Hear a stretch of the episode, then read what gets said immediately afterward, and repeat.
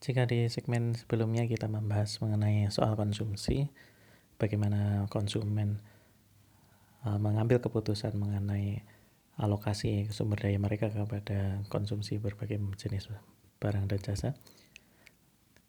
Analisis yang menggunakan optimalisasi mendapatkan uh, utilitas yang maksimal dengan sumber daya yang dimiliki itu pada dasarnya adalah sebuah analisis yang berdasarkan model bahwa konsumen itu rasional. Namun kemudian kita bisa mundur dulu sebentar mempertanyakan kembali apakah benar konsumen itu rasional. Mungkin kalau kita introspeksi diri kita sendiri, kita tentu ingin melakukan hal seperti itu, ingin melakukan optimalisasi mendapatkan kepuasan yang sebesar-besarnya dengan sumber daya yang dimiliki. Tapi apakah memang realitasnya selalu seperti itu? Ini adalah sebuah pertanyaan penting bagi sebuah teori karena fungsi dari teori sebenarnya adalah menjelaskan realitas dan juga yang diharapkan dari sebuah teori adalah kita bisa memprediksi realitas. Sebuah teori perilaku konsumen yang baik adalah yang mampu memprediksi apa yang akan dilakukan oleh konsumen. Teori yang berdasarkan asumsi konsumen rasional yang melakukan optimalisasi itu bisa menjelaskan sebagian dari perilaku konsumen, tapi tidak selalu. Seperti halnya yang pernah disinggung pada saat uh, segmen pengantar kuliah ekonomi individu kadangkala melakukan suatu perencanaan tapi kemudian uh, tidak menjalankannya atau kemudian dia melakukan sesuatu yang kemudian dia sesali di kemudian hari. Artinya di sini konsumen tidak melakukan sesuatu yang sejalan dengan apa yang dianggap optimal. Kalau kita hanya mengandalkan teori yang mengasumsikan konsumen rasional, padahal dalam kenyataan uh, rasionalitas konsumen itu sering terlanggar, maka teori kita akan sering melakukan kesalahan dalam membuat prediksi perilaku konsumen tersebut. Dan ini tentu saja bukan sebuah teori yang bagus. Kita inginkan teori yang lebih akur. Teori yang berdasarkan asumsi konsumen rasional ini memiliki akar yang sangat panjang. Sejak awal, salah satu pelopor uh, ahli ekonomi, ekonom yang kemudian membuat basis dari alat analisis optimalisasi konsumen berdasarkan marginal utility atau utilitas marginal ini ya, yakni Alfred Marshall seorang ekonom Inggris dari tahun awal-awal 1900-an dan kemudian dari uh, dasar alat-alat analisis yang dia bangun ini kemudian sudah uh, banyak dibangun teori-teori lain yang menjelaskan perilaku konsumen, perilaku produsen, dan perilaku pasar, struktur pasar. Sudah sedemikian uh, besar dan kokoh bangunan teori yang uh, berdasarkan dari asumsi konsumen rasional ini. Dan tidak cuma konsumen tapi juga produsen juga rasional. Ini tentu sangat sulit untuk menerima kritik bahwasanya uh, individu pelaku ekonomi baik konsumen maupun produsen tidak selalu sepenuhnya rasional. Ya, mereka mengaku bahwa dalam kenyataan memang kadang-kadang konsumen dan produsen tidak rasional, tapi mereka kemudian membantah bahwa hal itu tidak terlalu penting, bahwa kemudian uh, secara umum pola dari konsumen dan produsen adalah ya mereka berperilaku secara rasional itu adalah pola umum yang bisa diprediksi. Sementara perilaku-perilaku yang nampak tidak rasional itu adalah hal yang sifatnya acak yang tidak menambah kekuatan prediksi dari suatu teori. Namun hal ini dibantah oleh para ahli ekonomi perilaku bahwa sebenarnya penyimpangan-penyimpangan dari asumsi konsumen rasional ini itu adalah penyimpangan yang terpola juga sehingga bisa diprediksi.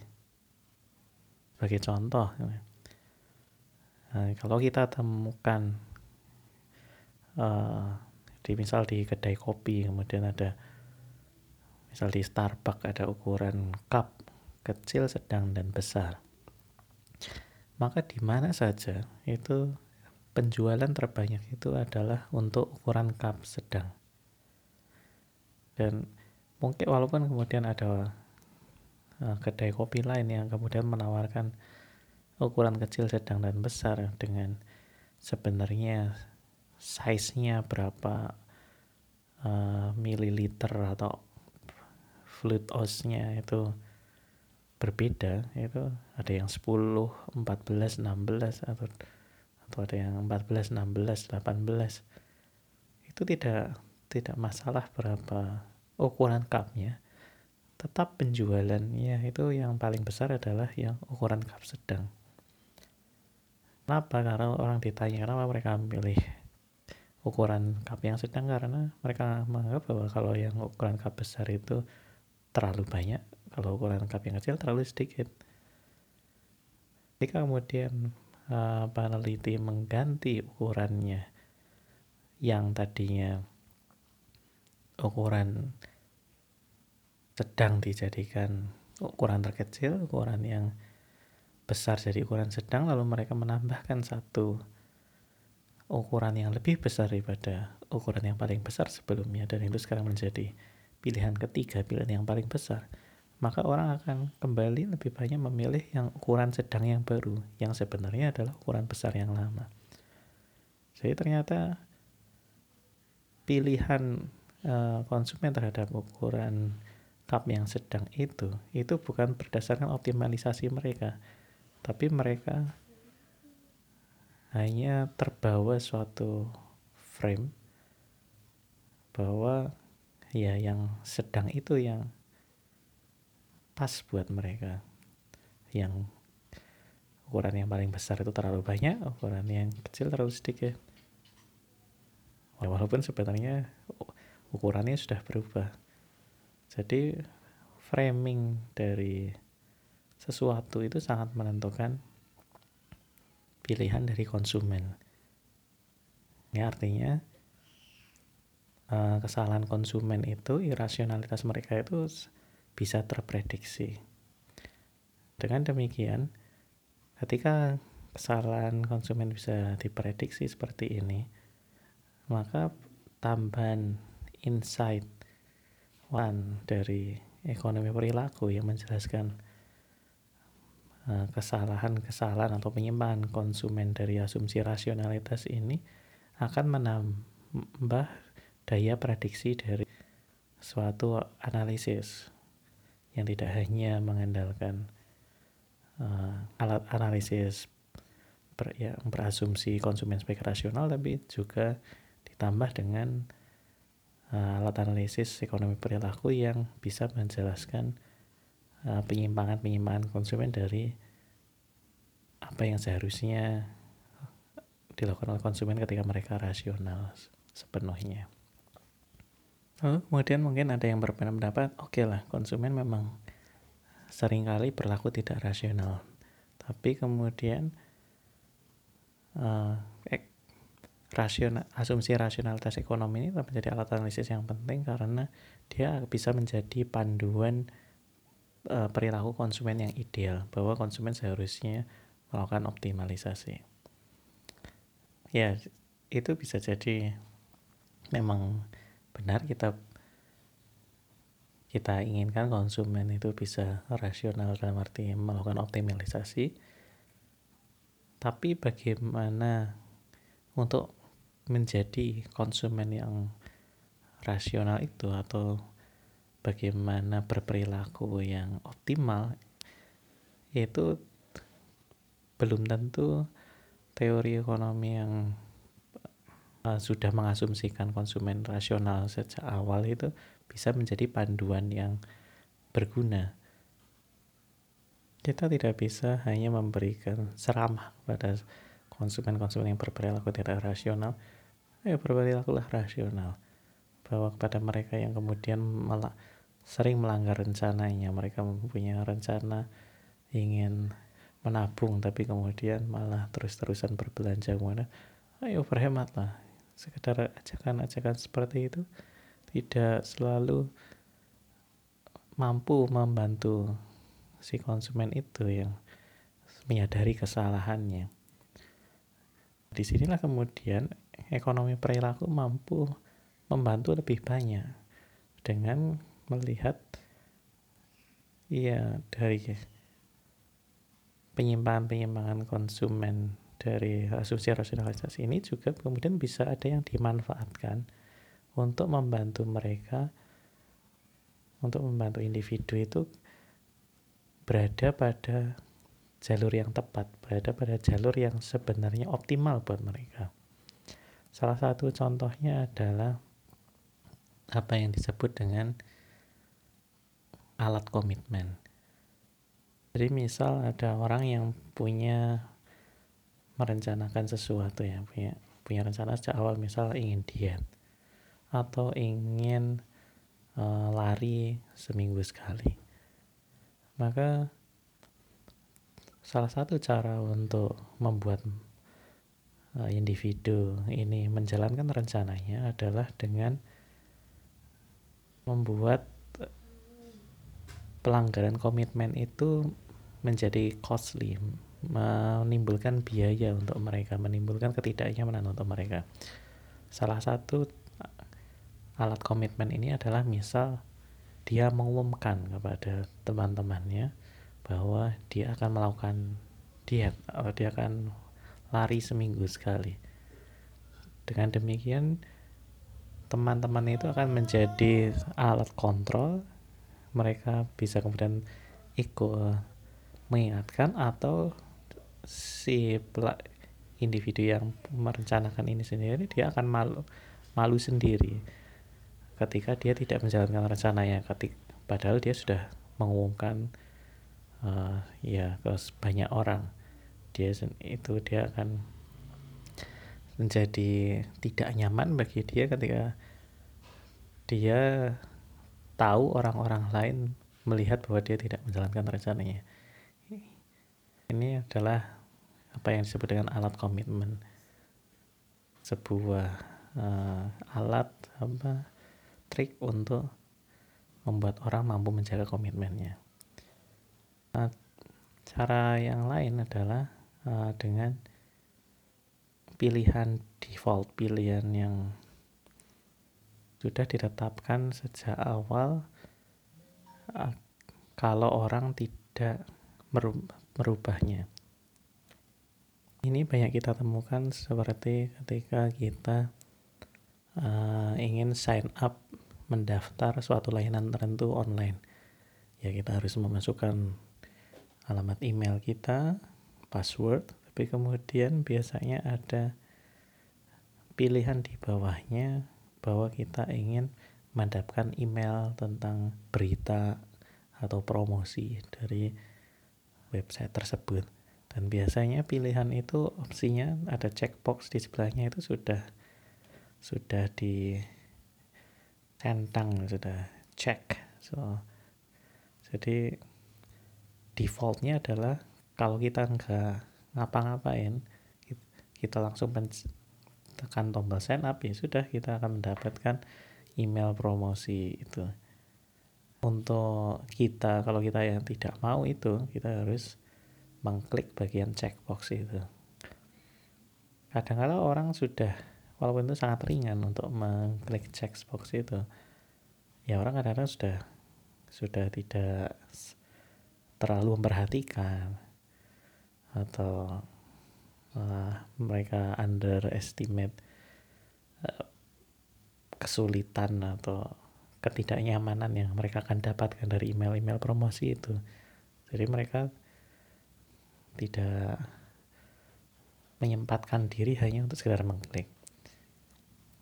Nah ini sebenarnya bukan uh, pilihan yang optimal buat konsumen ya, tapi ini justru pilihan yang optimal buat uh, si produsen, si pembuat website itu mereka memanfaatkan irasionalitas konsumen untuk um, untuk sesuatu yang menguntungkan mereka.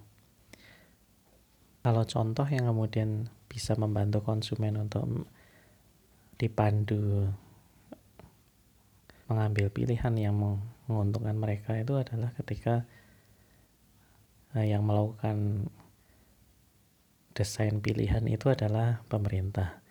Misal dengan membuat uh, opsi default bagi uh, pekerja adalah untuk terdaftar dalam katakanlah pensiun ya. Lama mereka tidak kemudian mengurus untuk uh, keluar dari opsi tabungan pensiun itu mereka akan terdaftar dengan sendirinya. Jadi misal si pemerintah ini yakin bahwa ini sebenarnya program ini menguntungkan para pekerja, tapi mereka juga tidak mau membuat itu sebagai sesuatu yang memaksa. Maka mereka paling tidak pemerintah bisa membuat itu sebagai sebuah opsi default. Karena kalau yang terjadi sebaliknya, bahwa opsi defaultnya adalah pekerja tidak terdaftar, tapi bahwa mereka harus justru berupaya untuk mendaftar misal mereka harus datang ke bank atau ya segala macam tambahan urusan tetek bengek yang kemudian membuat mereka menjadi ya tidak sempat. Mungkin walaupun mereka tahu bahwa itu sebenarnya bagus mereka itu optimal buat mereka tapi hambatan tetek bengek segala macam yang membuat mereka jadi menunda-nunda dan akhirnya uh, tidak daftar untuk sekian lama kehilangan manfaatnya untuk yang tidak optimal bagi mereka hal itu akan bisa dihindari seandainya justru di opsi defaultnya adalah para pekerja itu terdaftar di rekening pensiun itu sementara bagi mereka yang ter yang bahwa rekening pensiun itu tidak tepat buat mereka mereka punya opsi untuk membatalkannya walaupun akan perlu tetek bengeknya tadi.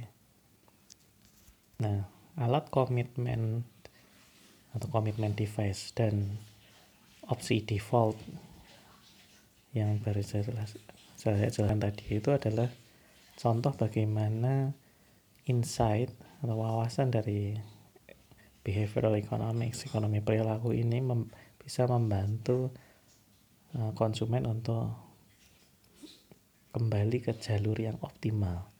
Ketika mereka sadar mereka melakukan sering melakukan kesalahan untuk tidak berperilaku secara optimal dengan trik-trik seperti opsi default dan alat komitmen ini mereka bisa kembali ke jalur optimal insight ini adalah sesuatu yang tidak tidak pernah diberikan oleh teori ekonomi tradisional yang mengasumsikan bahwa konsumen adalah rasional. Karena mereka berasumsi bahwa konsumen itu umumnya rasional, perilaku tidak rasional itu hanya sebuah deviasi yang yang acak sehingga tidak perlu dipermasalahkan. Tidak ada strategi khusus untuk menghadapinya. Dengan sendirinya diyakini konsumen akan kembali berperilaku rasional dalam jangka panjang yang dalam kenyataan itu sering kali tidak terjadi. Nah, kembali lagi kedua alat analisis ini uh, analisis yang berdasarkan asumsi konsumen rasional maupun kemudian alat analisis ekonomi perilaku yang menjelaskan irasionalitas individu itu semua keduanya saling melengkapi. Kita akan mempelajari keduanya dalam kuliah-kuliah online ekonomi kita selanjutnya